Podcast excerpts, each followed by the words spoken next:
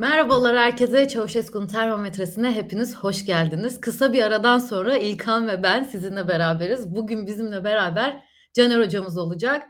Yani Caner Hoca ile ekonomi konuşmak için daha doğru bir hafta olabilir miydi? Gerçekten bilmiyoruz. Çünkü ekonomik yeni regülasyonlarla, aldığımız haberlerle, gerek ekonomik göstergelerin anlık, dakikalık değiştiği günlerle seçime gün be gün yaklaşırken sizlerle beraberiz her şeyi kapsadığımız, konuşmaya çalıştığımız bir oyun olacak. Bu arada tanıdık yüzleri de görüyorum chatte. Siz de hoş geldiniz. Sizi de gerçekten çok özledik. Herhangi bir sorunuz ya doğrumuz olursa konuştuklarımızla alakalı oradan takip ediyor olacağız.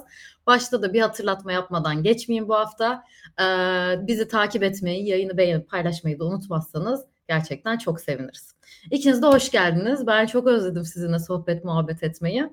Ama konuşacağımızda çok şey var. O yüzden ben direkt laps diye giriyorum konulara. Caner Hocam, yani biraz önce yayına girmeden de konuştuk. Gerçekten artık günlük şeylerin, ekonominin değiştiği, yeni regülasyonlar geldiği değil, saatlik bir şeylerin geldiği, yeni yönetmelikler yayınlandığı bir dönemdeyiz. Ya bugün de neler oldu? Aslında döviz e, alımına bir kısıtlama geldi sanırım bankalar tarafından ve saat 1'e kadar sadece döviz işlemlerinin yapılacağı bir kısıtlama dünyasına uyanacağımızı öğrendik. Bir tarafta geçen hafta hani çok fazla hepimizi şaşırtan Merkez Bankası'nın kapalı çarşıdan döviz ve altını aldığı haberlerini görmüştük. Gerçekten kapalı kasalar içinde Türkiye Merkez Bankası kapalı çarşıdan döviz alımı yapıyordu. Hani bunları yaşadığımız bir Türkiye'deyiz. Seçim çok yaklaşıyor. Durdurulması gereken bir ekonomi var ama bunu nasıl yapacağız? Şu andaki durum bize neyi söylüyor? Daha bilmediğimiz ne regülasyonlar var? Bizi biraz aydınlatır mısınız? Ee, burada olan aslında uzun süredir olan bir şey var. Ee, o da kısıtlama getirmeye çalışıyorlar. Sermaye kontrolleri üzerinden ve bu kısıtlamalar her geçen gün biraz daha artıyor dolar tarafında. Yani kontrolden kastım dolara olan müdahaleyi olabildiğince arttırmak, insanların olabildiğince dolar almasını engellemeye çalışıyorlar. Bir yandan insanların almasını engellerken bunun içinde tabii aracı olarak kullandıkları kuruluşlar da bankalar. Sürekli bankalar üzerinden regülasyonlar geliyor. Ve bankalardaki o regülasyonların dozu gittikçe de artmaya başladı. Yani haftada bir, re, bir regülasyon falan e, biz işte duyarken falan şimdi artık neredeyse her gün bir şey gelmeye başladı, regülasyon gelmeye başladı. E, sonra bunun sayısı da artmaya başladı. Gün içerisinde birkaç tane regülasyon falan duymaya başladık. Bugün işte iki tane, üç tane falan regülasyonlar geldi. Şimdi bu işlerin bu kadar sıklaşması da piyasa açısından olumsuz sinyaller olarak algılanmaya başlandı. Yani acaba piyasanın düşüncesi şu acaba bunlar e, bu iktidar 14 Mayıs'a kadar bu şey kontrolünü, doların kontrolünü e, sağlayamayacak mı? Bu talebi karşılayamaz duruma mı geldi ki bu kadar sık bir şekilde piyasalara müdahale ediyor şeklinde bir sinyal vermeye başladılar. Bu sinyalleri sadece buradan da almıyorduk. Ekonominin başına Mehmet Şimşek'in sürekli getirilecek olması söylentileri, işte onun kendisiyle yapılan görüşmeler ve o görüşmelerde bir kere yapılıyor, bir kere yapıldıktan sonra bir red alıyorlar. Sonra tekrardan işte Cumhurbaşkanı konuşmasında biz şey bu yeni hazırladığımız işte seçim beyannamesinin ekonomi kısmını işte Mehmet Şimşek hazırladı. Onun ko- koordinatörlüğünde hazırlandı şeklinde sürekli bir piyasaya bakın biz Mehmet Şimşek'le çalışıyoruz şeklinde bir sinyaller verilmeye başlandı. Ve buradan da acaba işte hakikaten durum gittikçe daha da kötüye, kötüye gidiyor demek ki şeklinde mesajlar alıyoruz. E, şimdi bunlara böyle bakınca bir de tabii şimdi seçim beyannamesini işte inceledim falan. Orada da böyle seçim beyannamesi bu arada hani her ne kadar Mehmet Şimşek hazırlandı dese de e, işte Cevdet Yılmaz ve Lütfü Elvan'ın tarafından hazırlandığı söylenen hakikaten de onlar tarafından verildiği söylenen bir program ve o programda da bu arada şeyde yok. Yani 2023'ten 2028'e kadar olan e, dönemde ekonomik olarak ne yapacaklarını anlatırken Türkiye ekonomi modeline hiçbir şekilde bahsetmiyorlar. Türkiye ekonomi modeli de aslında bugünkü bu döviz kıtlığına bizi getiren, bu döviz hareketlerinin e, gittikçe sertleştiği ve e, döviz kıtlığına gittiğimiz o aslında kaç ay oldu? Herhalde bir buçuk, bir buçuk sene falan oldu işte 2021 Eylül ayından bugüne olan o süreçte o uygulanan ekonomi modeli, Türkiye ekonomi modeli olarak adlandırılan model seçim beyannamesinde yok. Hiçbir şekilde yok. Yani faizden de bahsedilmiyor, para politikasından da bahsedilmiyor. Öyle bir şey hiç yokmuş gibi bir ortam var. Şimdi bunu bir yandan da Mehmet Şimşek'le birleştirdiğinizde, bir yandan da regülasyonlarla birleştirdiğinizde e, görüyorsunuz ki sanırım diyorsunuz işler burada gittikçe kötüye gidiyor ve burada daha fazla önlem alaraktan dolar kurunu durdurmaya çalışıyorlar şeklinde düşünüyorlar. Bunun da aslında başka göstergeleri de var. O göstergelerde aslında o bugün size paylaştığım bir dosya vardı. O dosyada mesela Merkez Bankası'nın bir bilançosu var. Şimdi bu tabloda 2023 yılının Ocak ve Şubat aylarındaki cari işlemler dengeleri var. Türkiye'nin cari işlemler dengesinde 18 milyar dolarlık bir açık oluşmuş. Bu bize şunu söylüyor. Aslında yurt dışı ile olan döviz ilişkilerimizde 18 milyar dolarlık bir açık vermişiz. Bu, kabaca bunu söylüyor bu. Ve bu işte bu açığın nedenlerine baktığımız zaman burada ithalat ve ihracat rakamları var. Biz ilk iki ayda 60 milyar dolarlık bir ithalat yapmışız. Fakat bunun karşılığında yaptığımız ihracat 37.9 milyar. E, nette de 22 milyar dolarlık bir ticaret açığımız var. Yani 22 milyar dolar yurt dışına bu ticaretten dolayı Türkiye'den para çıkmış. Bunun bir kısmını biz hizmet gelir ve giderleri kısmından e, karşılamışız. 17 milyara düşmüş. Hizmet gelir giderleri de şeyi gösteriyor. İşte turizm gelirleri var. Bizim ticaret dışında elde ettiğimiz. İşte sağlık turizmi vesaire var. İşte saç ektiriyor insanlar falan. Onları falan hepsini dahil edince e, bir miktar 22 milyardan 17 milyar dolara kadar düşüyor bu. E, ve nette de geldiğimiz zaman da 18 milyar dolarlık bir e, açığımız var. Şimdi bu açık nasıl finanse edilmiş? Yani okey biz ticaret yapıyoruz. Bu ticarette ithalatımız daha fazla. Ee, onun çok az bir kısmını 5 milyarlık dolarlık kısmını açığın işte şeyle kapatmışız. Ee, hizmet gelirleriyle net hizmet geliriyle kapatmışız. Ee, peki bunu hala 18 milyarlık bir açık var. Bunu nasıl kapattık diye baktığımızda aşağıda rezerv kısmı var. Bu rezerv kısmına baktığınız zaman da 14 milyar dolarlık bir rezerv erimesi var. Yani Merkez Bankası'nın rezervleri 14 milyar dolar erimiş ilk iki ayda.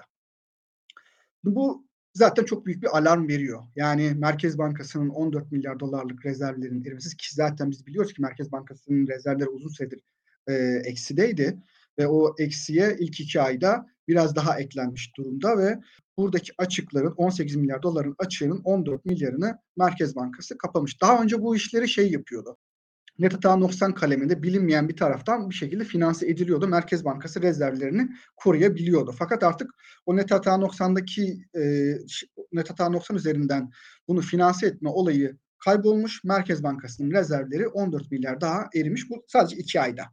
Şimdi buradan bir ticarete gelelim. Oradaki ikinci ikinci grafiğe gelelim isterseniz. Oradan biraz daha gidişatı göstereceğim. Bu da aslında şeyin e, cari açığın geldiği noktaları var. Bu 2010 yılından itibaren. Burada bizim yani cari açıktan kastım yine yurt dışı ile olan e, hizmet ve işte dış ticaret gibi işlemlerimiz sonrasında döviz alışverişimizdeki net durumu gösteriyor. Aylık bazda bu. E, işte şurada keskin şekilde düşmeye başlıyor ve şuralara geldiğimizde aylık olarak işte şurada 10 milyar dolar Ocak ayında, şurada 8 milyar olarak açık veriyoruz. Bazı dönemlerde artıya geçtiğimiz durumlar var ama genel itibariyle e, açık veririz biz. Fakat e, buradaki açığımız yani şöyle baktığımız zaman grafikteki aslında en sert durum 10 milyar. E, ondan sonraki Şubat ayında 8 milyar toplamda da 18 milyar dolarlık açık var. Dolayısıyla son iki ayda işler çok daha kötü gitmiş. E, bu döviz tarafındaki e, kıtlık diyelim. Üçüncü grafiğe geçelim bir yandan da. Şimdi bunun bu kadar kötü gitmesinin nedenine baktığınız zaman burada ithalat ve ihracatın işte aylara göre değişimi var. Bu aylara göre değişimine baktığımız zaman işte şu ilk şeylerde 2021 yılının Şubat aylarında falan 2 milyar dolar, 4 milyar dolar falanlarda gezinirken sonra 2021'in sonundan itibaren şurada 5 milyar, 6 milyar, 10 milyar, işte buralarda yine 10 milyar, 10 milyar, 11 milyar, 14 milyar ve 12 milyar dolar. Yani son iki ay sadece 26 milyar dolar falan buralarda e, ticaret tarafında açık gelişmiş 27 milyar dolar. Dolayısıyla e, son aylarda çok böyle müthiş bir şey artışı var. İthalat tarafında artış var ve ihracat zaten çok hızlı bir şekilde değişmez. İthalat çok hızlı değişebiliyor.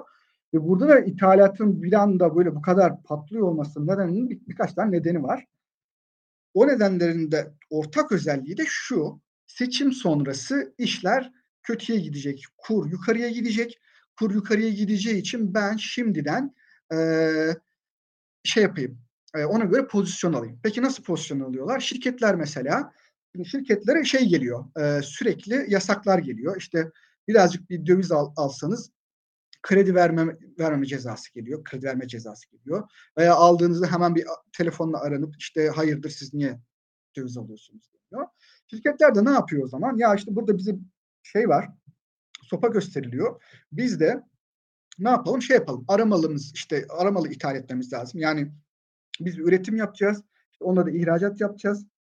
Onun için ithal mal almam lazım. Biz onları alıyoruz diyerekten kur uygun fiyattayken ithal malları alıyorlar, stoklara koymaya başlıyorlar.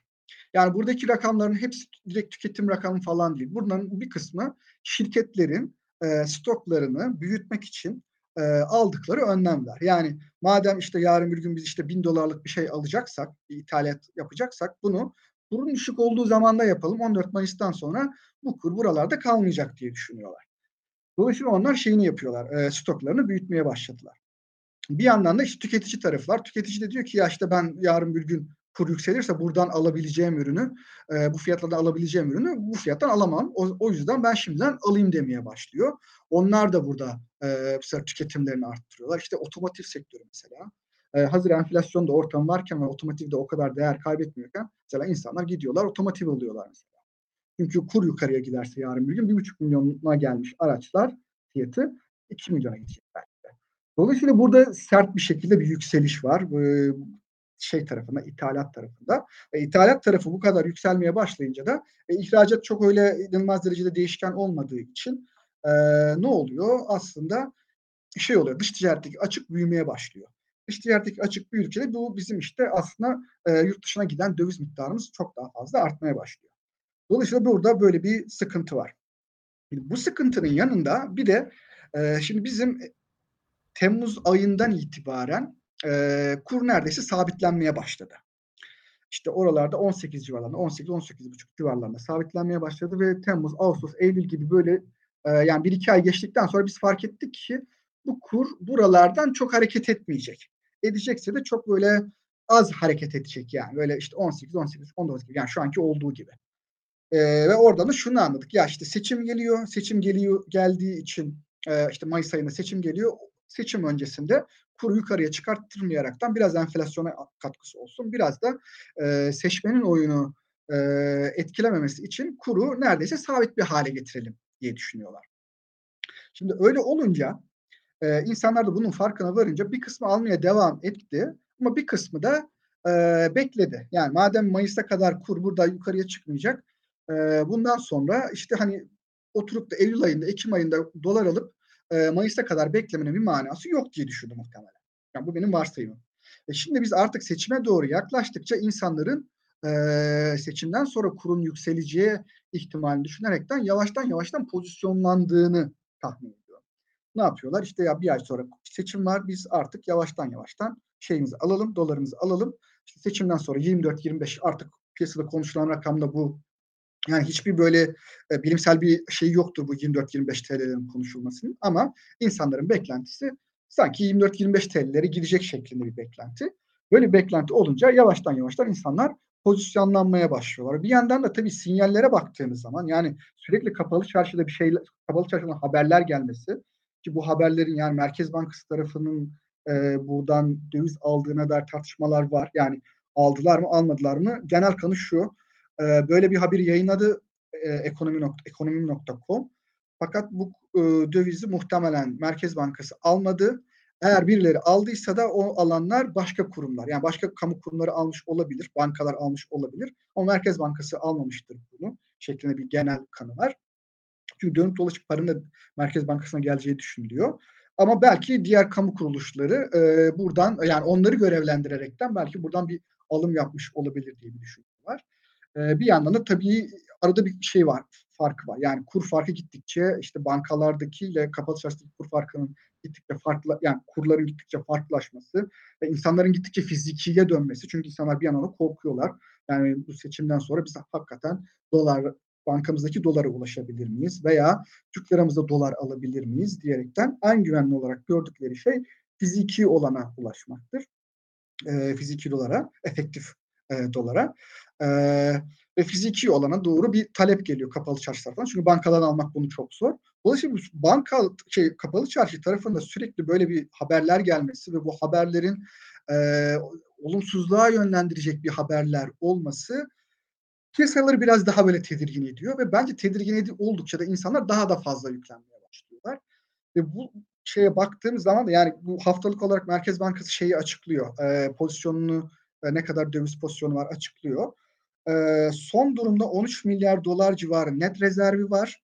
E, bunu swapları dahil bu. Swapları çıkarttığımızda yani dış ülkelerden aldığımız rezervleri çıkarttığımızda eksi 47 milyar dolar civarında net rezervin olduğu düşünülüyor. Ya, düşünüyor değil öyle.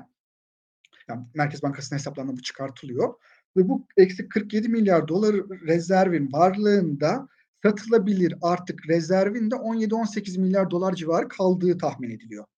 17-18 milyar dolarla seçime kadar bunlar yani bu iktidar e, bu kuru ne kadar tutabilir? Aslında şu an tartışılan konunun başında bu geliyor.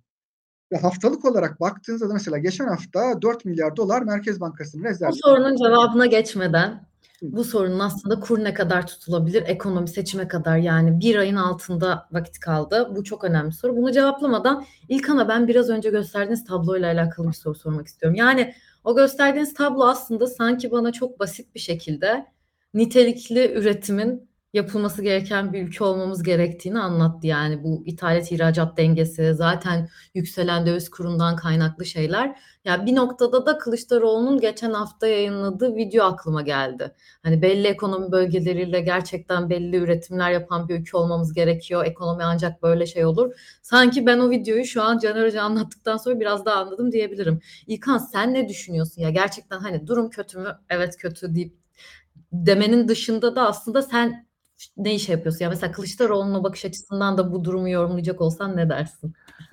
Şimdi e, durum kötü. Bir defa e, çok da öğretici açıkçası bir şekilde Caner anlattı ve ben bir yandan da şunu gördüm. Biz burada Bülent Arınç demişti seçimler ertelensin diye. Hakikaten bir 100 milyar dolar da bulsaydı Bülent Arınç seçimler ertelenebilirdi belki de. Caner'in dedikleri bir onu anlatıyor yani. Bunu görmek lazım yani. Hükümetin e, Bülent Arınç'ın fikri belki güzeldi ama bir de 100 milyar dolara eksikti demek. Yani çok net bir şekilde durum budur. Ee, eğer olsaydı bir 100 milyar doları Bülent Bey'in muhtemelen seçimi erteletebilirlerdi bence. Türkiye şartlarında. Bir defa onu söyleyelim. İkincisi enflasyonun ana sebeplerinden e, birçok uzmanın saydığı üç tane sebep var. E, üretici fiyatları, e, döviz kuru, enerji fiyatları bunun içerisinde. E, işte eski enflasyon da bu diğeri işte. Yani Türkiye'de ise e, biz e, neredeyse yüksek enflasyon karşısında son bir buçuk yıldır e, kur korumalı mevduatla mücadele ediyoruz ve dolar kuruyla mücadele ediyoruz enflasyonla. ve bunun sonucunda da enflasyon frenine kurla bastıkça iyice saçma sapan bir noktaya geldik. Hepimizin yaşadığı bir absürtlük içerisindeyiz şu anda. Hepimizin satın aldığı e, ürünler artık yavaş yavaş gerçekten de yani e, absürt bir şekilde Avrupa'nın pahalı ülkesi haline gelmeye doğru başladı Türkiye. Yani daha öncesinde görmediğimiz, e, daha öncesinde açıkçası birçok Türk şeydir, cimridir. O yüzden hep Türkiye pahalı falan der de bu sefer hakikaten Türkiye pahalı hale gelmeye başladı. E, şu anda e, bence ekonomideki gerçekçiliğin kaybolduğu zaman olacak şeyleri görüyoruz şu anda. Yani gerçekten bir enflasyon meselesi var bu ülkenin ve bu enflasyon meselesiyle bağırarak çağırarak biz üretim yapıyoruz falan diye işte popülizm yaparak çözemediğinizi görüyoruz burada. Çözülmüyor yani. Kurla mücadele ediyorsunuz. Bunun sonucunda enflasyonla mücadele etmediğiniz zaman e, kurla yapılan mücadelede bir şekilde bir yerden patlıyor. E, burada çok net gözüküyor bu. E, açıkçası rakamlar çok vahim. Yani şu anki e, düzen sürdürülebilir bir düzen değil. Türkiye'de bu düzen sürmez. Yani e, yani baya baya riskli bir şeye doğru gidiyoruz. Şu anki e, o cari açık rakamları, rezervdeki hareketler falan yani e, aman aman yani hani olabilecek en kötü şekilde Türkiye seçime doğru giriyor ve şöyle söyleyeyim normal bir ülkede yani mesela Sayın Ekonomi Bakanı yani sizin mesela şu anki şöyle bir ülkeyi kur korumalı mevduat sisteminden çıkarma planınız nedir diye sorulması lazım. Yani bunların ben yani mesela Türkiye'de ben hakikaten merak ediyorum. Yani bu şu anki hükümete de KKM'ye geçtik biz geçen yani e, 2021'in sonunda geçtik hatırlıyorum neredeyse değil mi? E, o zamanından beri hiç kimse de bu hükümetimize biz şu e, zamanda, şu vadede, şu şekilde bu kur korumalı mevduat sisteminden çıkacağız, ayrılacağız. Planımız budur. Ya çünkü arada planlar falan da açıklandı Caner haksız mıyım bilmiyorum yani. Hani ama hiç kimse de bana bu kur koruma mevduattan şöyle şöyle olacak da şunun sonucunda şu şekilde çıkacağız diye söyleyen olmadı. Yani herkesin geleceğe dair planları var. Dolar kuru şöyle olacak deniyor. Enflasyon bu kadar inecek deniyor. işsizlik şu kadar olacak deniyor. İşte mesela Tayyip Erdoğan söylüyor. 2028 yılında milli gelir 16 bin dolar olacak. Yani çok güzel planları var mesela. Ama KKM'den ne zaman çıkacağımızı dair ben hiçbir şey duymadım. Cidden merak ediyorum. Ya birisi de bana bunu söylesin. Bana mı? Ben, bir tek ben mi ilgileniyorum bununla? KKM diye bir sistem var. Ya dünyada e, kur meselesini çözen, e, gelişmekte olan tek ülke Türkiye mi? Yani bu kadar süper bir metodu e, keşke o zaman diğer ülkelerde bulsalar, kullansalarmış. Yani bu kadar demek ki bizim ekonomik dahilerimiz, yani Tayyip Erdoğan için bir ekonomi Nobel'i bir yer tartışılıyordu. Belki de alır. Bilmiyoruz yani ve sonunda göreceğiz. Ee, burada da izliyoruz açıkça söylemek gerekirse. Ee, ya şöyle söyleyeyim, Pırıl, e, durum zor. Yani hakikaten zor. Yani e, Caner'in anlattığı rakamlara bakınca hakikaten kolay değil. Yani ve e, bir defa şunu görüyorsunuz. E, Türkiye ne yazık ki biraz hormonlu bir şekilde büyütülmüş bir ülkede ekonomisi. Yani ve bu enflasyondaki artışlar da e, bir noktada e, tolere edildi. E, Türkiye'nin işte 8-10 civarı bir enflasyon vardı. O tolere edildi. Sonrasında o 4'lere 5'te inemedi en iyi zamanlarında bile Türkiye'nin. Sonrasında e, bir şekilde e, bu babacanlar gittikten sonraki ilk aşamada %20'ler civarına çıktı. O da tolere edildi. Ama artık orada artık bir, bir noktada durdurulması gerekiyordu. Çünkü %20'ler o kadar stabil bir durum değildi. %20'ler, 25'ler falan o 20'ler daha dengesiz, daha volatil bir şekilde 20'lerde dalgalanmaya başladı enflasyon. Ve onun sonunda bir yerden sonra TÜİK devreye girdi. Hatırlayalım yani 20'ler civarındayken TÜİK de devreye girdi. O 20'lerdeymiş gibi imajını vermeye bize çalıştılar. Ve şu anda zaten onun arkasında enflasyon patladı. E biz de bunu şu anda ise hala enflasyonla mücadele etmeyen bir hükümetimiz var. O zamanki yayınları hatır, yayınlarımızı hatırlarsanız söyle, gayet net enflasyonla mücadele etmiyor şu anda bence hükümetimiz. Hala söylüyorum kurla mücadele etmeye çalışıyorlar. kurla mücadele ettikleri kadar keşke enflasyonla mücadele etselerdi. Hala kurla mücadele ediyor hükümetimiz kurla mücadele etmesinin bir yan ürünü olarak biraz enflasyonla mücadele edildiğini zannediyor. Ama açıkçası şu anda üreticilerimiz de e, dolar kurunu neredeyse 25'ten almaya başladılar mallarına fiyatlarken. E, o yüzden iyice çünkü onlar da yarın işte kur patlarsa biz burada açıkta kalırsak falan işte malı tekrar rafa koyma şeyimiz falan onların da öyle açıklamaları var kendince ama sonuçta tüketici olarak o kazığı ben yiyorum burada da onu da söyleyeyim. Yani şu anda da e, açıkçası aldığımız ürünlerde yani şöyle söyleyeyim Mesela peynir alıyoruz. 100 dolarlık peynir aldığımız zaman böyle 5 dolarlık peynir almıyoruz aslında. Yani muhtemelen 4 dolarlık peynir alıyoruz. Yani orada böyle bir gerçeklik de var.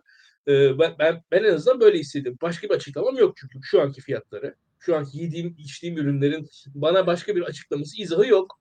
Onu da söyleyeyim. Ve şunu açık net söylemem lazım. Mesela ben bir e, bizim ailenin işte bir tarım e, ufak bir üretimi var. Oradan mesela devlet desteği geliyor akaryakıt desteği. Akaryakıt desteğini alacağımız yerler sınırlandı mesela bu yıl. Daha öncesinde her zaman her yerden alınabiliyordu. Bu yıl mesela belli akaryakıt istasyonlarında belli yerlerde yani neredeyse artık şey gibi memlekete gidip arabayla benzin alıp geri döneceğiz. O noktaya geldi olay. Ee, yani hakikaten enteresan bir sistem var. Her şey kontrollü. Devletin kontrolünde kontrol yani kumanda ekonomisine doğru gidiyoruz burada. Nerede ne alacağımız, nerede ne yiyeceğimiz, e, ne içeceğimiz falan belirlenecek gibi duruyor şu anda. E, ve bu e, şöyle söyleyeyim bu yani Berat Albayrak zamanında başlayan bir süreçti Pırıl aslında. Bankacı arkadaşlarla konuştuğumuz zaman onlar anlatıyorlardı bize. Biz pek anlayamıyorduk. Yani biz bütün gün işte e, yönetmelikler, bakanlıktan gelen yazılar, şuradan gelen talepler. Yani sürekli bir e, devlet idaresi altında bir bürokratik bir sistem içerisinde çalıştıklarını söylüyorlardı bankalarda çalışan arkadaşlarımız, özel bankalarda çalışan arkadaşlarımız. Yaptıkları her eylemin bir şekilde e, kurallar, e, o an kurallaştırıldığını ve devletin e, yönetici otorite konumunun bir aktör olarak devleti orada piyasanın içine soktuğunu. Yani devletin aslında biz hani hep diyorduk ya e, işte kamu ekonomiden çekilsin falan. E, kamu öyle aktif bir şekilde düzenlemeler yapıyor ki şu an ekonomi ta kendisi hale gelmiş durumda. Çünkü ve şu anda da sıradan vatandaşlar kamuya göre pozisyon almaya başladılar. Kamunun aldığı pozisyonları tahmin ederek ona göre biz e, pozisyon almaya başladık. Ve zaten e, KKM de bu işin bence en köşe taşlarından biri. O giderek artıyor. Şu anda e, yurt dışında mesela e, çocuğunu okutan insanlar var para yollarken zorlanıyorlar çok basit bir şekilde. Bunlar bizim 80 öncesinde konuştuğumuz şeylerdi. Bugün de artık bir mesele haline geldi. Yani evet yurt dışındaki yurt dışına para göndermeyi bırak senin dediğin gibi yani bir kilo ben mesela pek kaşar peynir alırken zorlanıyorum ve kaşar peynir almamayı tercih ediyorum. Dediğin gibi yani o şeyi geçtim yurt dışına para göndermeye ya da kendimiz gitmeyi geçtik. Kaşar peynir alırken düşündüğümüz bir dünyaya doğru gittik. Bu da senin dediğin gibi yani günlük aksiyonların sonucu değil çok uzun yıllardır alınan belli aksiyonların bedelini ödüyoruz şu anda. Ya derken hani şu şeyi de söylemek istiyorum orada seni bölmek istemedim. 5-10 enflasyon ben 28 yaşındayım bizim için çerez yani ben zaten 5-10 enflasyonun çok normal olduğu çok da sıradan bütün dünya ülkelerinde yaşanıyormuş gibi oldu. Bir ülkede büyüdüm ama %100'ün üzerinde enflasyon gerçekten hepimize hayatını çok zorlaştıran şeylerden biri. Derken Cener Hocam size şeyi sormak istiyorum. Siz tabii öncesinde söyleyin ama sonra da şu soruyu cevaplarsanız. Ya biraz önce eksi rezervlerden bahsettiniz ve bu rezerv değerleri depremi yaşamamış bir ülke için geçerliydi. Bir de üstüne gerçekten depremde yaşadığımız kayıplar ve o deprem bölgesinin ihtiyaç duyduğu gerçekten Merkez Bankası'na ya da devletten ihtiyaç duyduğu paraları ekleyince önümüzde de seçime kadar bir ay var. Bu ekonomi bizi bu bir ayda nereye götürür? Seçim sonrası senaryoları da sonraki turda konuşmak için döneceğim size. Ya oraya başlamadan önce şeyi söyleyeyim. Kılıçdaroğlu'nu şeyini sormuştum. O sanırım bir, bir iki gün önceki o böyle ha onu sormuştum. Haftaya yazdığı o bölgelere. Yazdı. Orada şöyle bir durum var. Şimdi bizim mevcut e, Türkiye ekonomi modelinde biz kuru değersizleştirelim. Türk lirası olabildiğince değersiz olsun. Ucuz iş gücümüz olsun ve bu ucuz iş gücüyle biz ihracat yapalım diye düşünülüyor. Ve kur üzerinden yani kurun işte ufak hareketleri üzerinden işte yani yüzde beş onluk e, hareketler üzerinden biz para kazanalım. Şimdi bu model e, bir kere son derece çağ dışı bir model. Yani burada siz önce insanları fakirleştiriyorsunuz, yoksullaştırıyorsunuz, onları ucuz emek haline getiriyorsunuz. Bir anlamda köle e, muamelesi yapıyorsunuz. Ve o köle muamelesi yapınca da çok küçük marjlarla, çok küçük karlarla ihracat yapmaya çalışıyorsunuz. Ve e, kurda o marjları şey yapacak, sürdürecek şekilde artmadığı durumda yani son 5-6 aydaki gibi enflasyonun birazcık altında kaldığı biraz altında kaldığı zaman hemen aslında rekabetçi özelliğinizi kaybetmeye başlıyorsunuz. Şu an ihracatçıların bir kısmı hemen şey yapmaya başladı, tepki göstermeye başladılar. Çünkü kazanamamaya başladılar. Neden? Çünkü küçük marjlarla çalışıyorlar ve küçük marjlarla çalışırken enflasyon tarafından kendilerinin maliyeti artıyor ama işte kur artmadığından dolayı ne oluyor? Karlılıklar hemen eridi gitti. Dolayısıyla bizim aslında hani değiştirmemiz gereken bu ihracat yapısı. Yani biz bu ihracat yapısında e, çok küçük marjlarla çok e, inovatif olmayan ürünleri e, çok otomasyon var yani çok böyle inanılmaz bir yetenek gerektirmeyen, eğitim gerektirmeyen e, çok temel işleri e, ucuz fiyata yapmaya çalışınca da hafif kur hareketlerinde ya da hafif kurun hareket etmemesi durumunda hemen rekabetçi özelliğimizi kaybediyoruz. Ama mesela İngiltere'ye baksanız mesela pound çok pahalı bir paraydı bir dönemler. Fakat verimlilik o kadar yüksek ki e, kur hareketlerindeki o pahalılığa rağmen insanlar ihracatını falan yapabiliyordu. İşte burada önemli olan o dönüşümü sağlamak. O da nedir? İnovasyonla dedi zaten orada söylediği. İnovasyon yapacaksınız. E, daha kaliteli ürünler üreteceksiniz. Daha böyle teknolojik ürünler üreteceksiniz ki kar marjınız yüksek olsun. Kar marjınız yüksek olduğu durumda da kur hareketleri eğer istediğiniz gibi gitmediği durumda da biraz kar marjını kısarsınız. E, yolunuza devam edersiniz. Ama işte bizde kar marjını biraz daha kısın dediğiniz zaman karlılığınız bitiyor ve işletmeyi kapatmak durumunda kalıyorsunuz. Böyle bir sorun var. O nedenle bu ekonomik modelin de zaten değişmesi gerekiyor. E, hem çağ dışı bir model hem de e, rekabetçilik anlamında çok da rekabetçi olmayan bir model. Şimdi burada diğer tarafa doğru gelirsek şimdi bir ay kaldı. Bir ay kalmışken Merkez Bankası'nın 18 milyar dolar civarında e, satabileceği bir rezervin olduğu e, tahmin ediliyor. Ve bizim mesela her perşembe şunu görüyoruz. Merkez Bankası'nın rezervleri ne kadar değişmiş? Geçen hafta 4 milyar dolar civarında e, rezervi azalmış. Şimdi 4 milyar dolar rezerv haftada azalıyorsa bir ayda kabaca işte 16 milyar dolar rezervi daha eriyebilir Merkez Bankası. 17-18 e, milyar dolardan bahsettiğimiz zaman sanki şu durumda eğer dışarıdan bir yerden bir yardım gelmezse veya işte içeride işte ihracatçılara birazcık daha yüklenilmezse veya bankaları biraz daha kendilerindeki dövizleri yine bana vereceksin şeklinde bir takım zorlamalara e, götürülmezse e, ucu ucuna yetecek gibi duruyor. Ama yani orada da muhtemelen bir müdahaleler edilecek daha fazla bir döviz kaynağı. Ya yurt dışından ya yurt içinde işte ihracatçıyı biraz daha boğaraktan veya bankaları biraz daha boğaraktan bir şekilde bunu tahminimce yine yetiştirmeye çalışacaklar ama seçime kadar bunun yetişiyor olması şu an zorlanmadıkları manasına gelmiyor. Zaten işte az önce konuştuk. Ee, bunu hani daha fazla talep gelmemesi için zamanın daha da kısalmasını engellemek için sürekli bir önlemler alıyorlar ve de bir yandan da tahminimce bu aslında şeyler biraz daha hani seçim yaklaştıkça daha da artar. Ve de eğer bunun sürdürülemez olduğuna inanırsa piyasa çok daha bence şey bir şekilde sal böyle plana gibi saldırmaya başlar. Ama ben bir şekilde biraz daha sıkaraktan piyasayı bir yerlerden bir dolar bularaktan, döviz rezervi bularaktan seçime kadar bir şekilde survive edeceklerini tahmin ediyorum. Seçimden sonrası tabii orada işte o bugünkü konuşacağımız asıl konu olan şey geliyor. Acaba ne olacak? Yani iki senaryo var. Bir tanesinde AK Parti. Oraya, oraya geçmeden bu tamam. seçime kadarki bir aylık dönemde İlkan'a da bir şeyim olsun. Bu arada dolar bulacaklar dediniz herhalde gömü bulmak şu anda tek çare. E, tabii biraz şey zorlan yani her geçen gün biraz daha zorlanıyorlar. Değil mi yani şu anda en azından 30 gün götürecek kadar gömü bulmak gerekiyor gibi düşünüyorum. Bakalım neleri göreceğiz.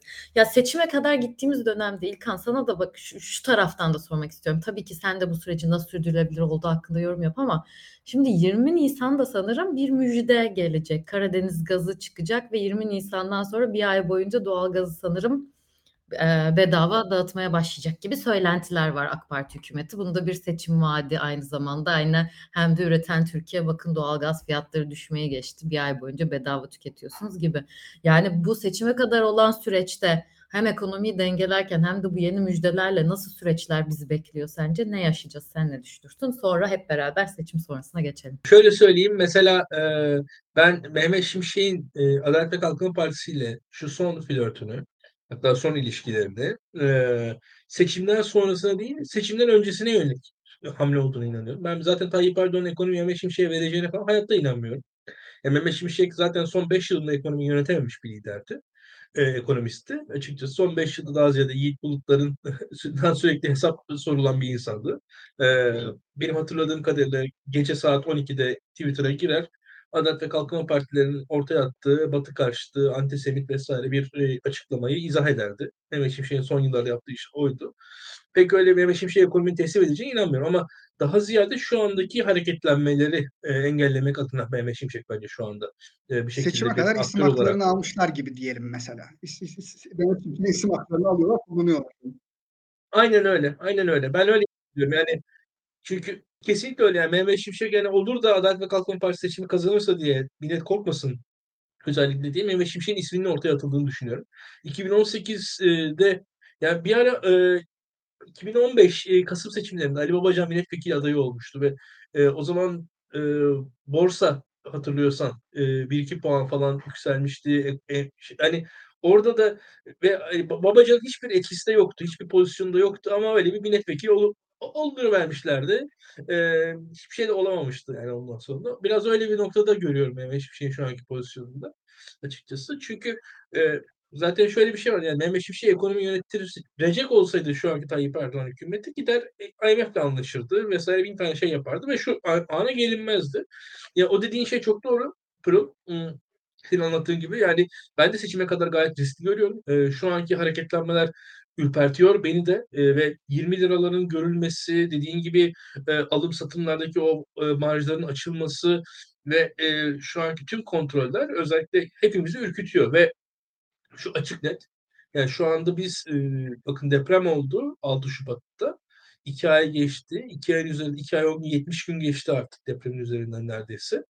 Biz depremi az konuşmaya başladık. Evet siyasetten dolayı az konuşuyoruz ama bir de işin öbür tarafı var hükümet açısından da anlatılacak bir başarı hikayesi olsaydı çok daha fazla konuşurduk. Yani e, bir de yani orada şu an iki taraflı gözüküyor. Yani muhalefet açısından evet halkın sorunlarını anlatamam açısından bir başarısızlık ama hükümet şu anda gerçekten ciddi bir e, çünkü e, harcama yapabilmiş olsaydı oraya bize o harcamaları gösterirdi de. Yani depremle mücadeledeki başarısını da bizim başımıza sürekli vura vura anlatırdı hükümetimiz. Çok iyi biliyoruz şu anki hükümetimizin medya başarısını.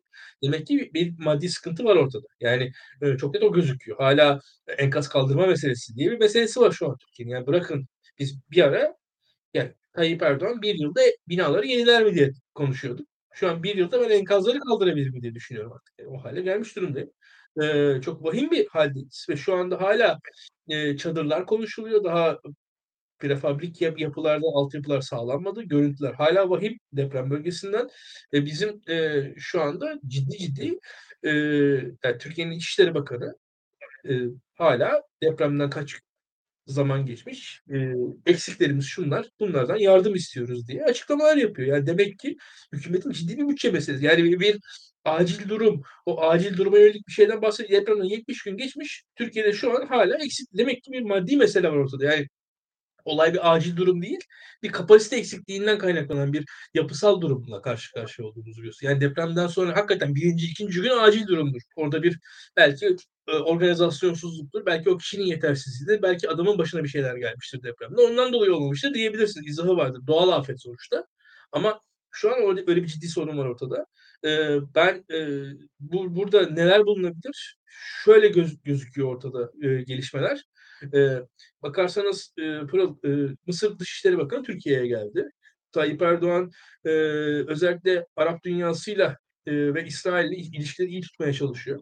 Dış politikada son zamanların en e, yumuşak ve en mutedil e, dönemlerini yaşıyoruz. Amerika ile ilişkilerde birkaç e, arada sertlik e, ortaya çıksa da özellikle Orta Doğu ile ilişkilerde biraz e, ortamı toparlamaya çalışıyor ve oradan bir maddi kaynak aradığını görüyorum ben açıkça söylemek gerekirse. Bir tek oraları oraları merak Yani işte bu durumların olduğu yerde hani bu şeyleri bu işte sinyalleri alıyoruz hakikaten. Yani deprem bölgesindeki olan şeylerde işte çok güzel anlattın. O zaten yapabilecek bir şeyleri olsa hakikaten oradan maddi anlamda bir, kamu harcamalarını yeterince yapabiliyor olsalar hakikaten bizi çok rahat gösteriyorlardı.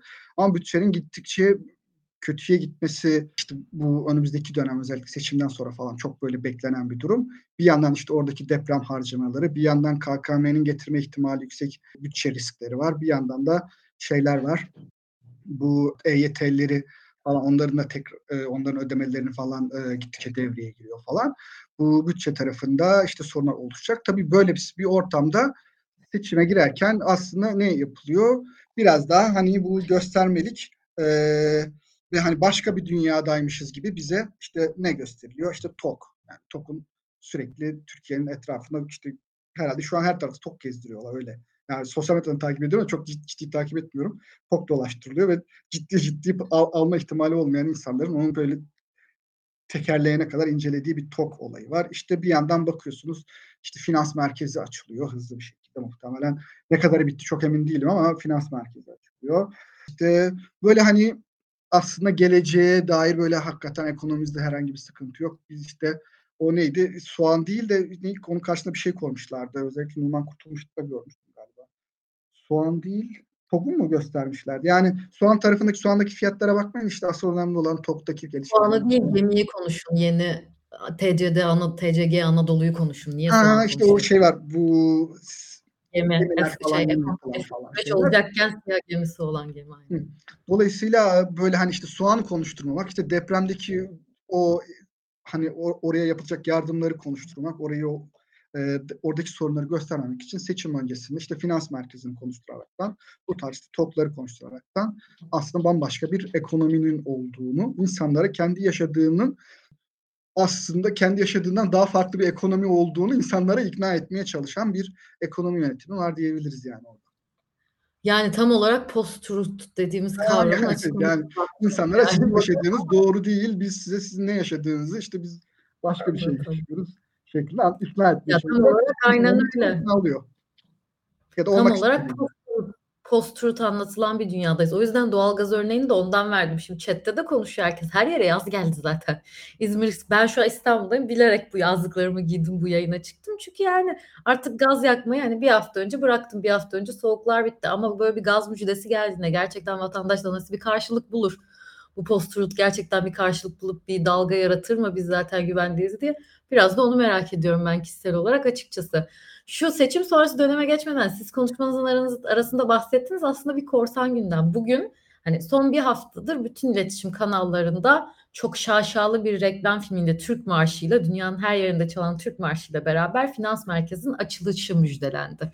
Bugün de Cumhurbaşkanı Recep Tayyip Erdoğan Ataşehir'in ortasındaki finans merkezinin Ümraniye'ye bağlı aslında bazı sebeplerden Ümraniye Belediyesi'ne bağlı. Ümraniye'deki finans merkezinin açılışını yaptı. Yani yıllardır bizim zaten arabayla geçerken gördüğümüz bir sürü Devlet Bankası'nın şey plazasının yükseldiği Merkez Bankası'nın oraya taşınacağı bir şey. Ama bir finans merkezinin işlevi nedir aslında? Dünya çapında bir finans merkezi nasıl olunur? Türkiye'deki bu finans merkezi nasıl olacak sizce? Ona bir kısaca değinebilirseniz süper olur. Ya burada mesela ben Enes'in Enes'in bu çalışma konusuymuş. Daha önce bu konuyu çalışmış. Yani master tezi onun üzerineymiş. Onun az önce paylaştığı şeyi okuyayım isterseniz. Hani daha benden o konuda çalışma alanı olduğu için ben asıl çalışma alanım teorik bankacılıktır akademide. E, pratikte. Çok güzel bir liste paylaşmış aynen Enes Hoca bir liste paylaşmış finans e, Burada işte kendilerinin bulduğu şey e, hani finans merkezi olması için gerekli unsurlar neler diye siyasi istikrar olacak.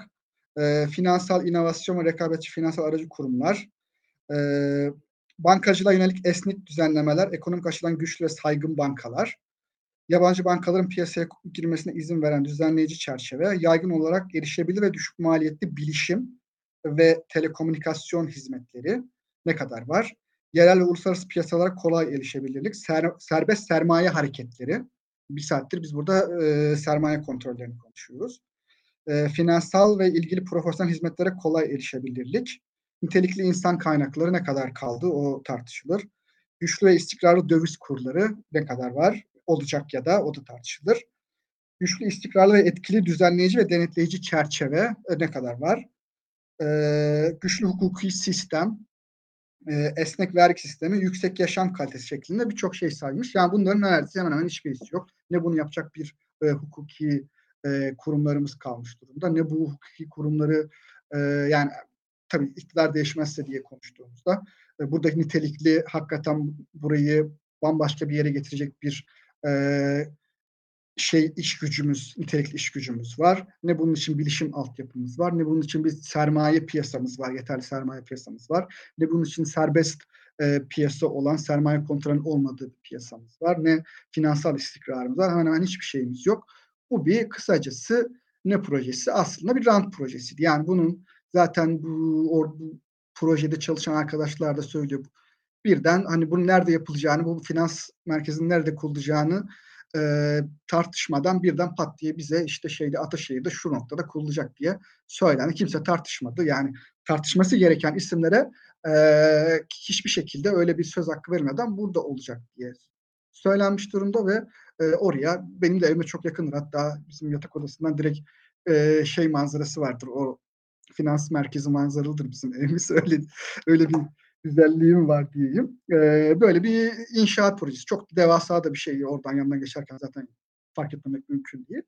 Bir o yönü var. Yani amacı olarak aslında bir e, inşaat projesi, bir rant projesi ve Ataşehir yani inanılmaz derecede de berbat hale getirecek bir yer. Yani Ataşehir zaten trafik sorunlarıyla falan çok uğraşan bir yer ve orayı felç edecek bir durumda ve kuruluşların da birçoğu da şeyde yani oraya gelecek bankaları falan hemen hemen hepsi bugün Maslak tarafında kümelenmiş durumdalar. Ee, işte Maslak'ta o büyük dere caddesi olarak geçiyor galiba. Hemen hepsi oralardayken buraya yapıldı. Ee, bugün açılmasının nedeni de işte seçim öncesinde insanları yine etkilemek.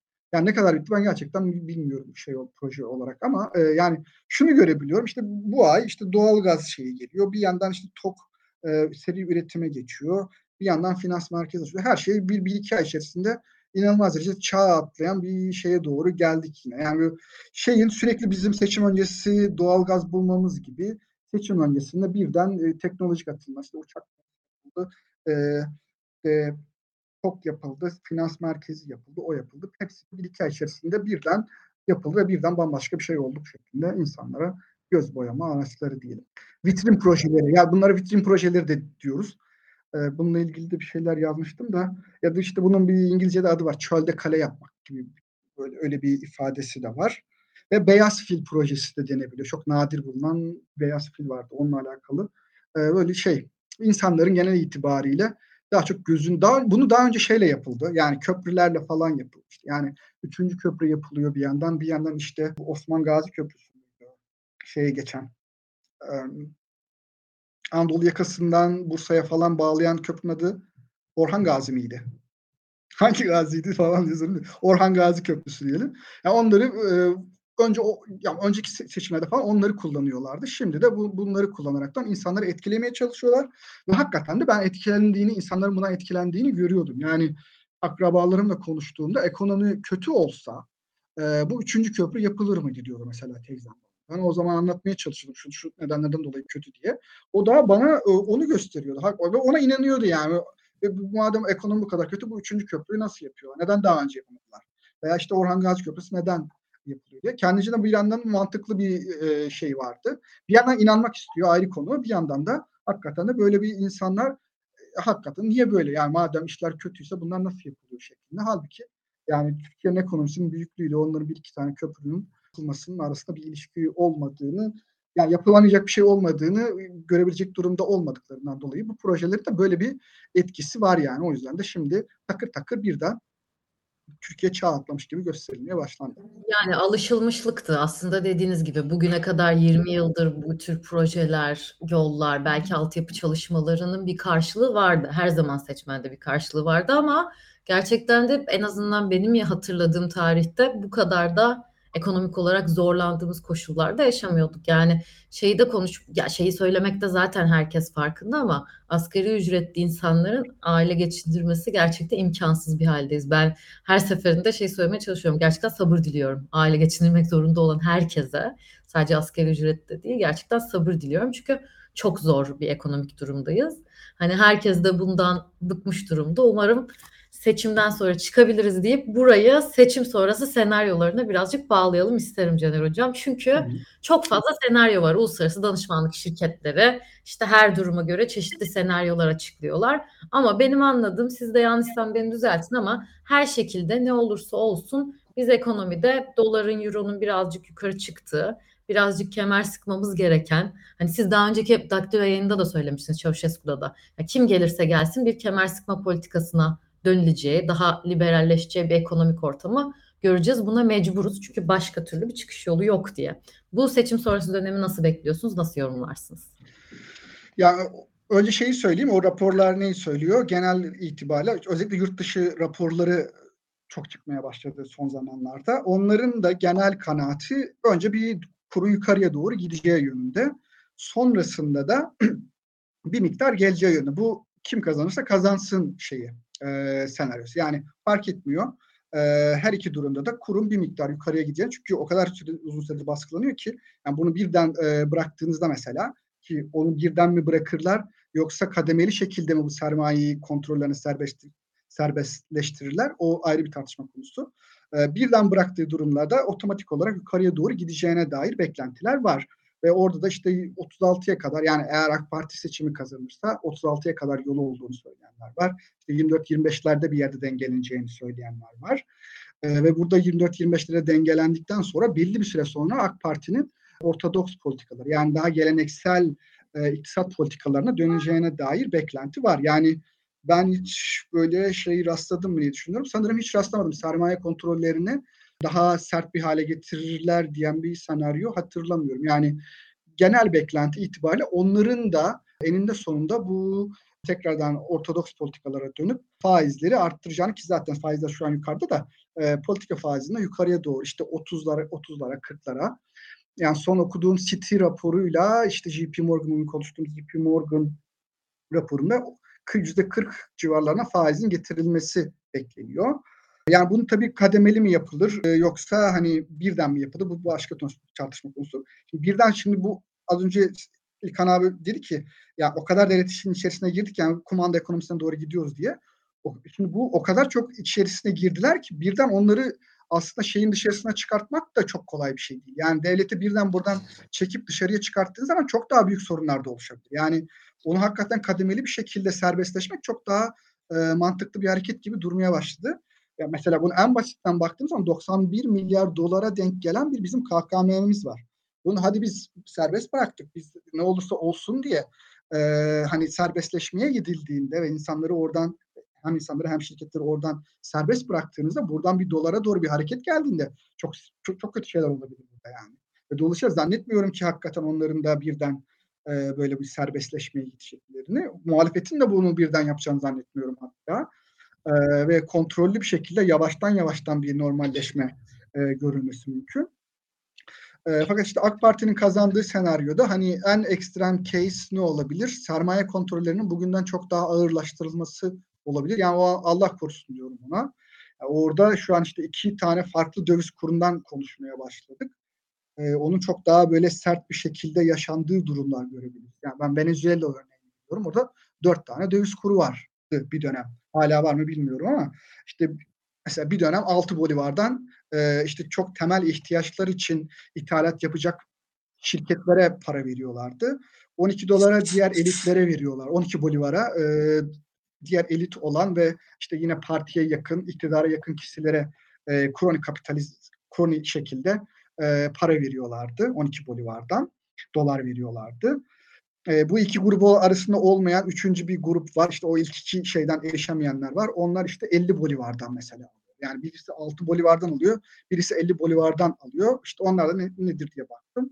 İşte şeyler, dişçiler mesela ithalat yapacak. İşte ya da ne bileyim cam için soda külü ithal edeceksiniz. Onun şeydir. Böyle temel ihtiyaç değil ama ihtiyaç olan işte gözlük camı için işte cam şeyleri falan. Onlar 50 bolivardan alıyor.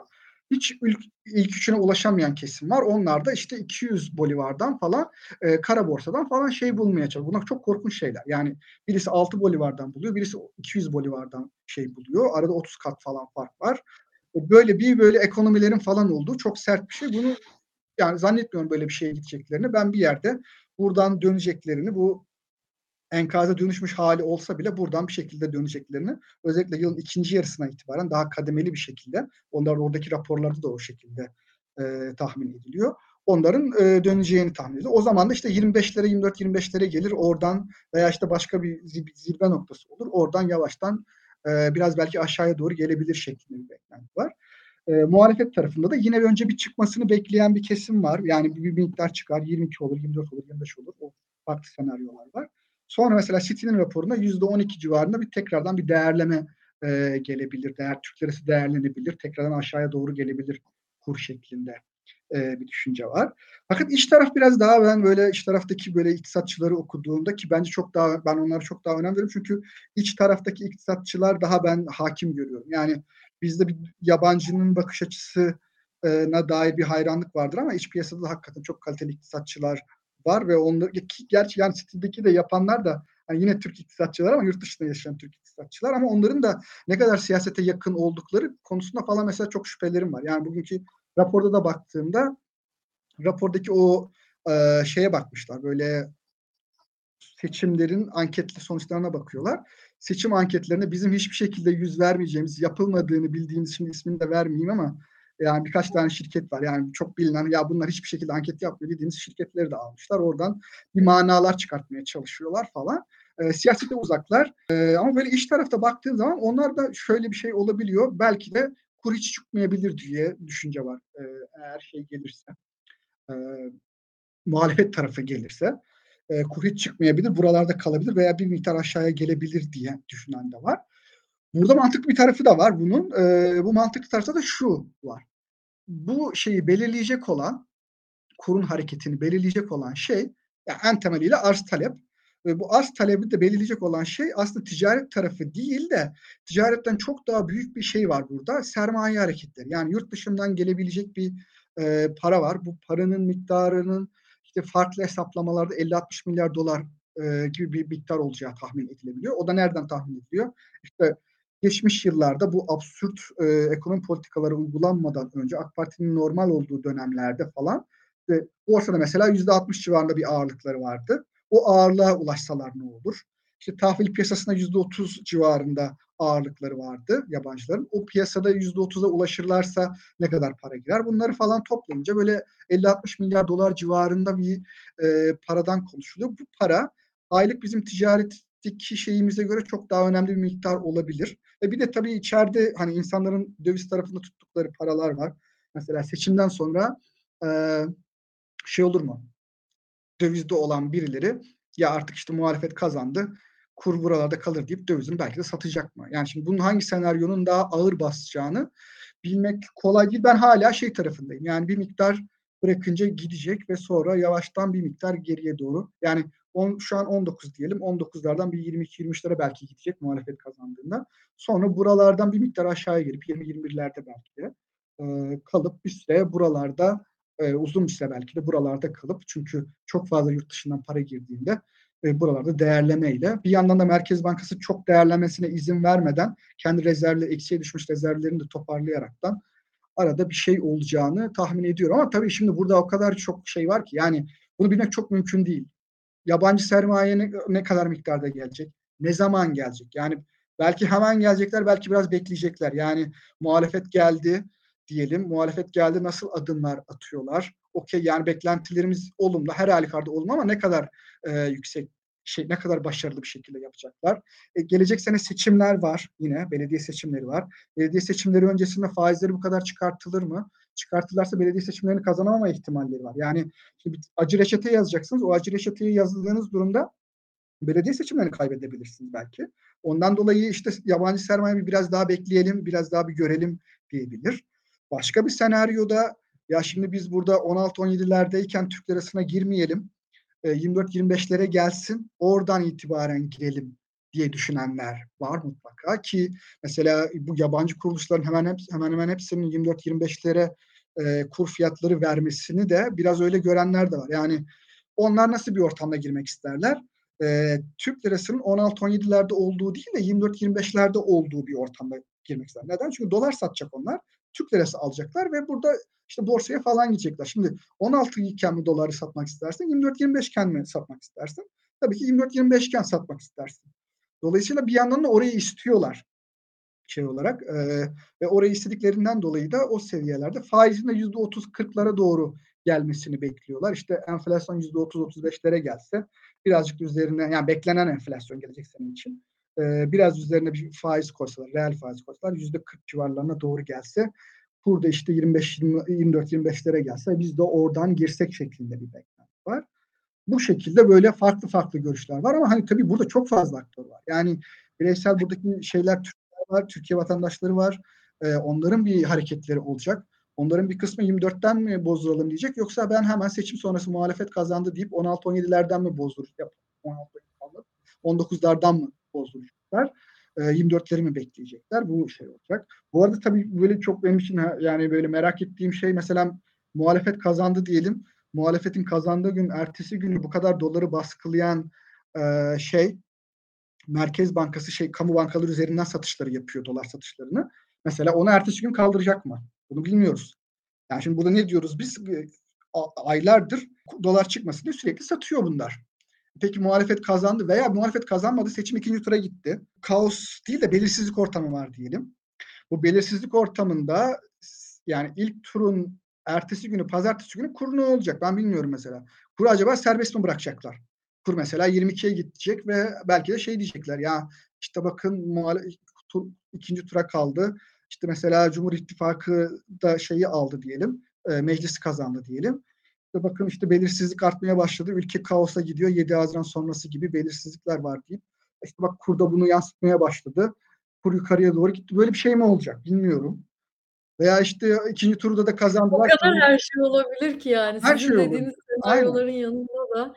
Ama gerçekten benim dediklerinizden anladığım özeti ne olursa olsun önümüzdeki bir yıl hani en en az bir yıl belki de kemer sıkma, acı reçetelerin uygulandığı, belki sizin dediğiniz gibi belediye seçimleri olduğu için bu bir yıl daha serbest bırakıp ondan sonraki bir yıl acı reçeteyi göreceğimiz ama çok zor günler yani birazcık kemer sıkmamız gereken, sabretmemiz gereken acı reçetenin e, her halükarda onu yazacaklar ama hani dozunu nasıl ayarlayacaklar onu herhalde belediye seçimlerine göre biraz daha dozunu düşük tutmaya çalışacaklardır diye tahmin ediyorum. Yoksa hani o şey mesela iki tarafta da şey kaldırmaz. Yani biz bir de bir öbür seçimi bekleyelim işte oraya kadar tutalım burayı o kaldırmaz. Ama hani o kadar sert yapmazsın. Biraz daha kademeli yaparsın. O ayrı konu.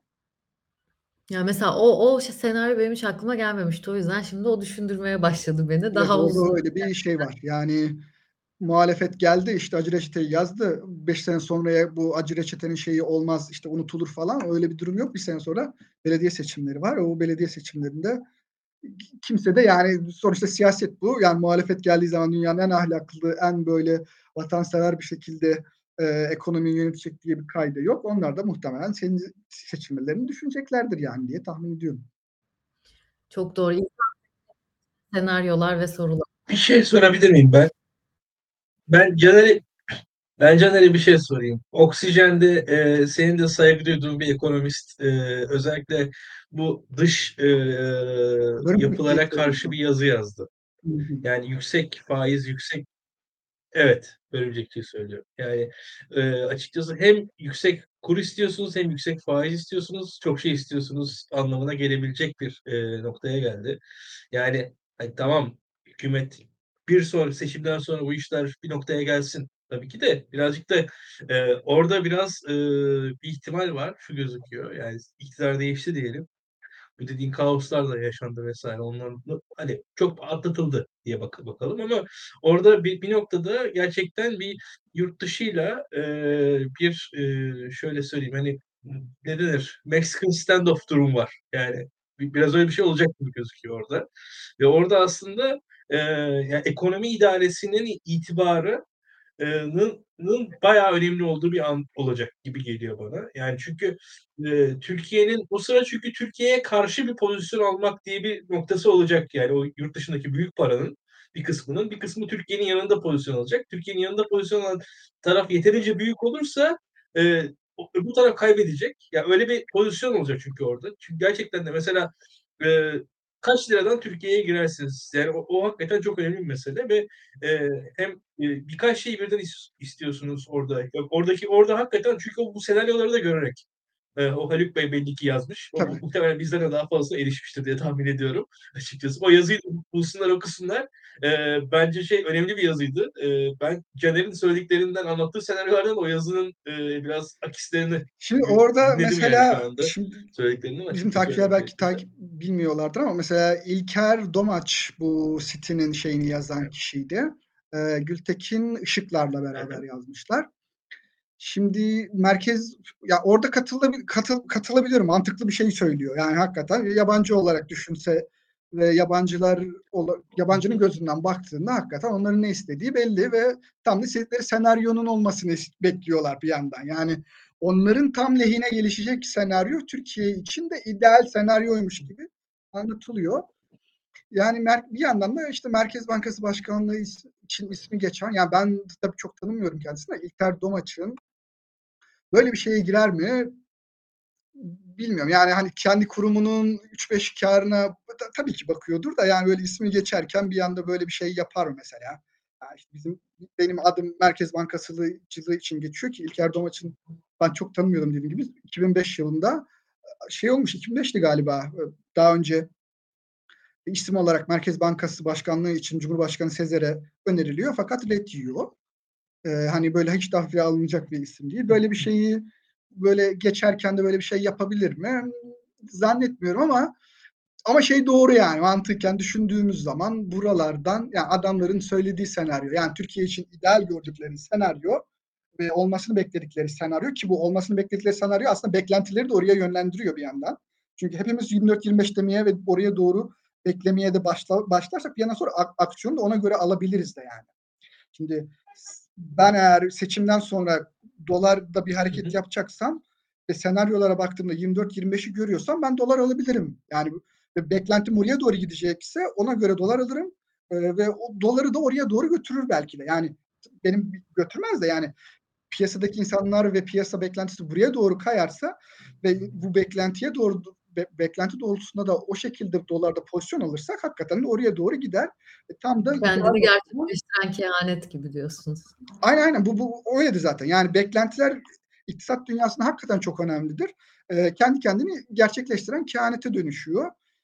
Ve dolayısıyla onların da tam ideal senaryosu oluyor. Öyle bakınca da şüpheyle yaklaşmakta hakikaten fayda var. Belki tamam o İlker Domaç için yapmayız ama diğerleri için şüpheyle yaklaşmakta fayda var. Çünkü tam kendi çıkarlarıyla Türkiye'nin bekledikleri senaryo birbiriyle inanılmaz derecede kesişen senaryolar.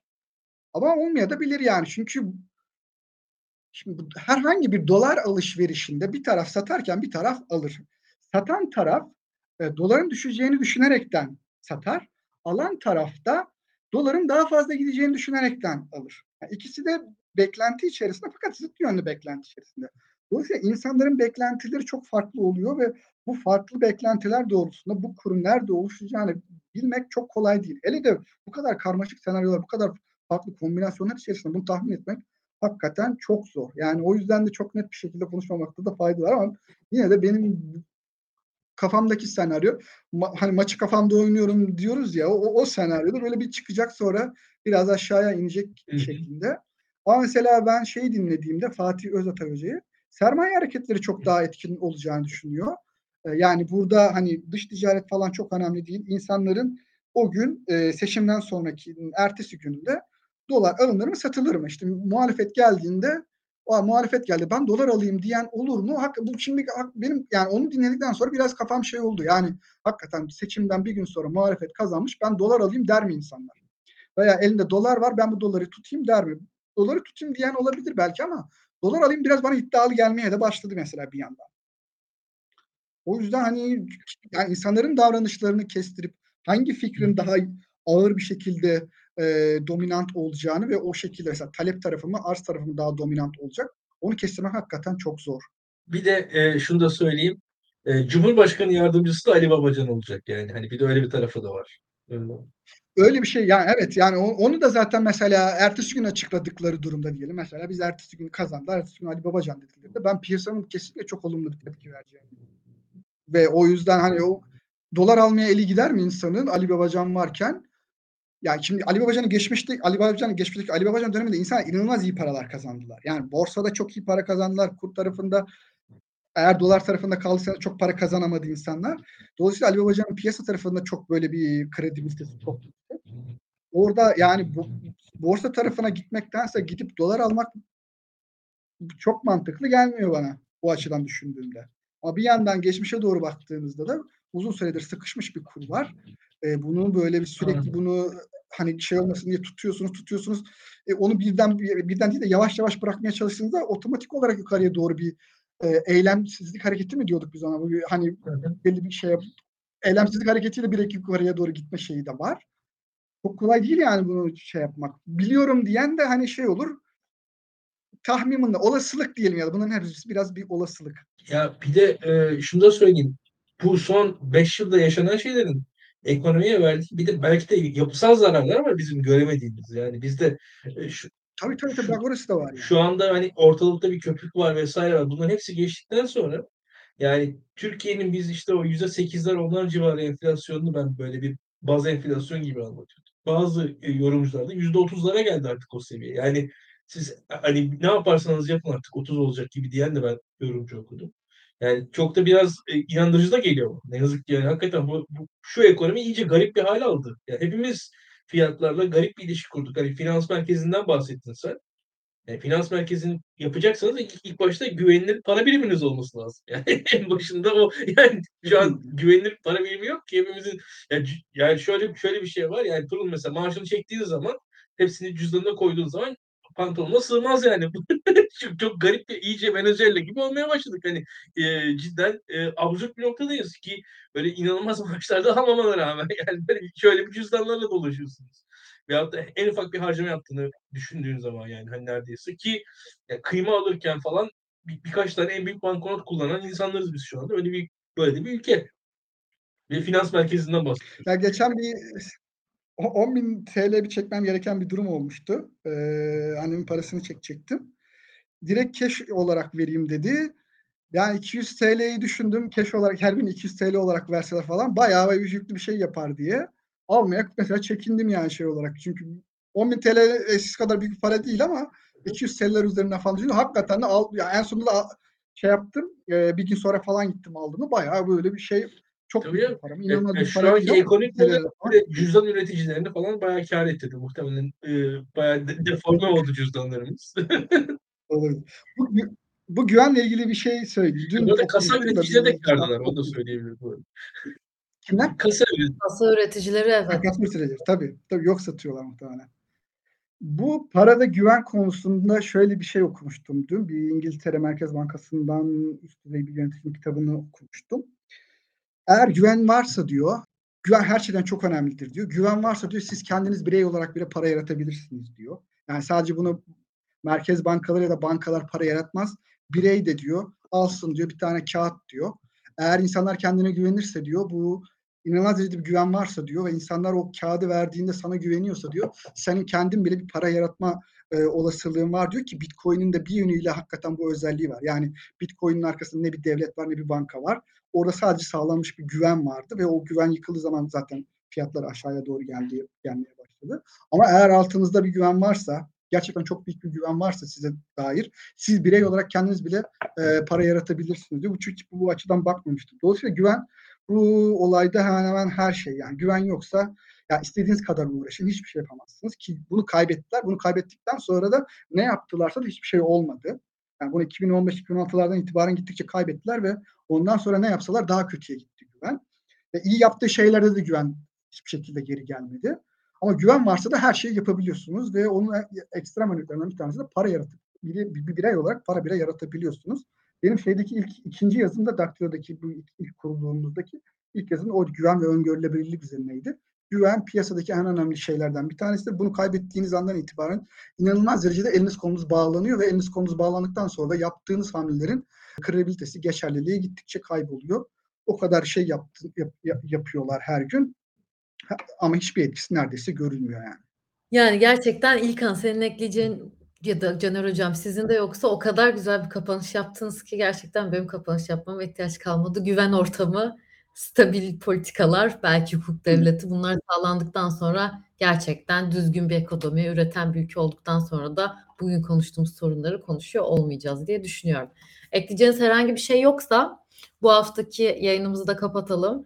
Gerçekten ya her seferinde aynı şey söylüyormuş gibi oluyorum ama ders niteliğindeydi Caner Hocam. Hani bazı şeyleri benim için o kadar çok somutladınız ki.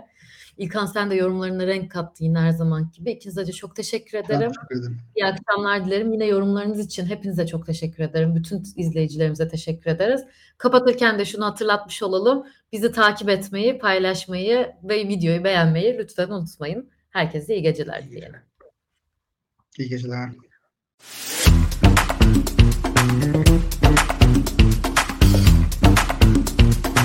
Mm-hmm.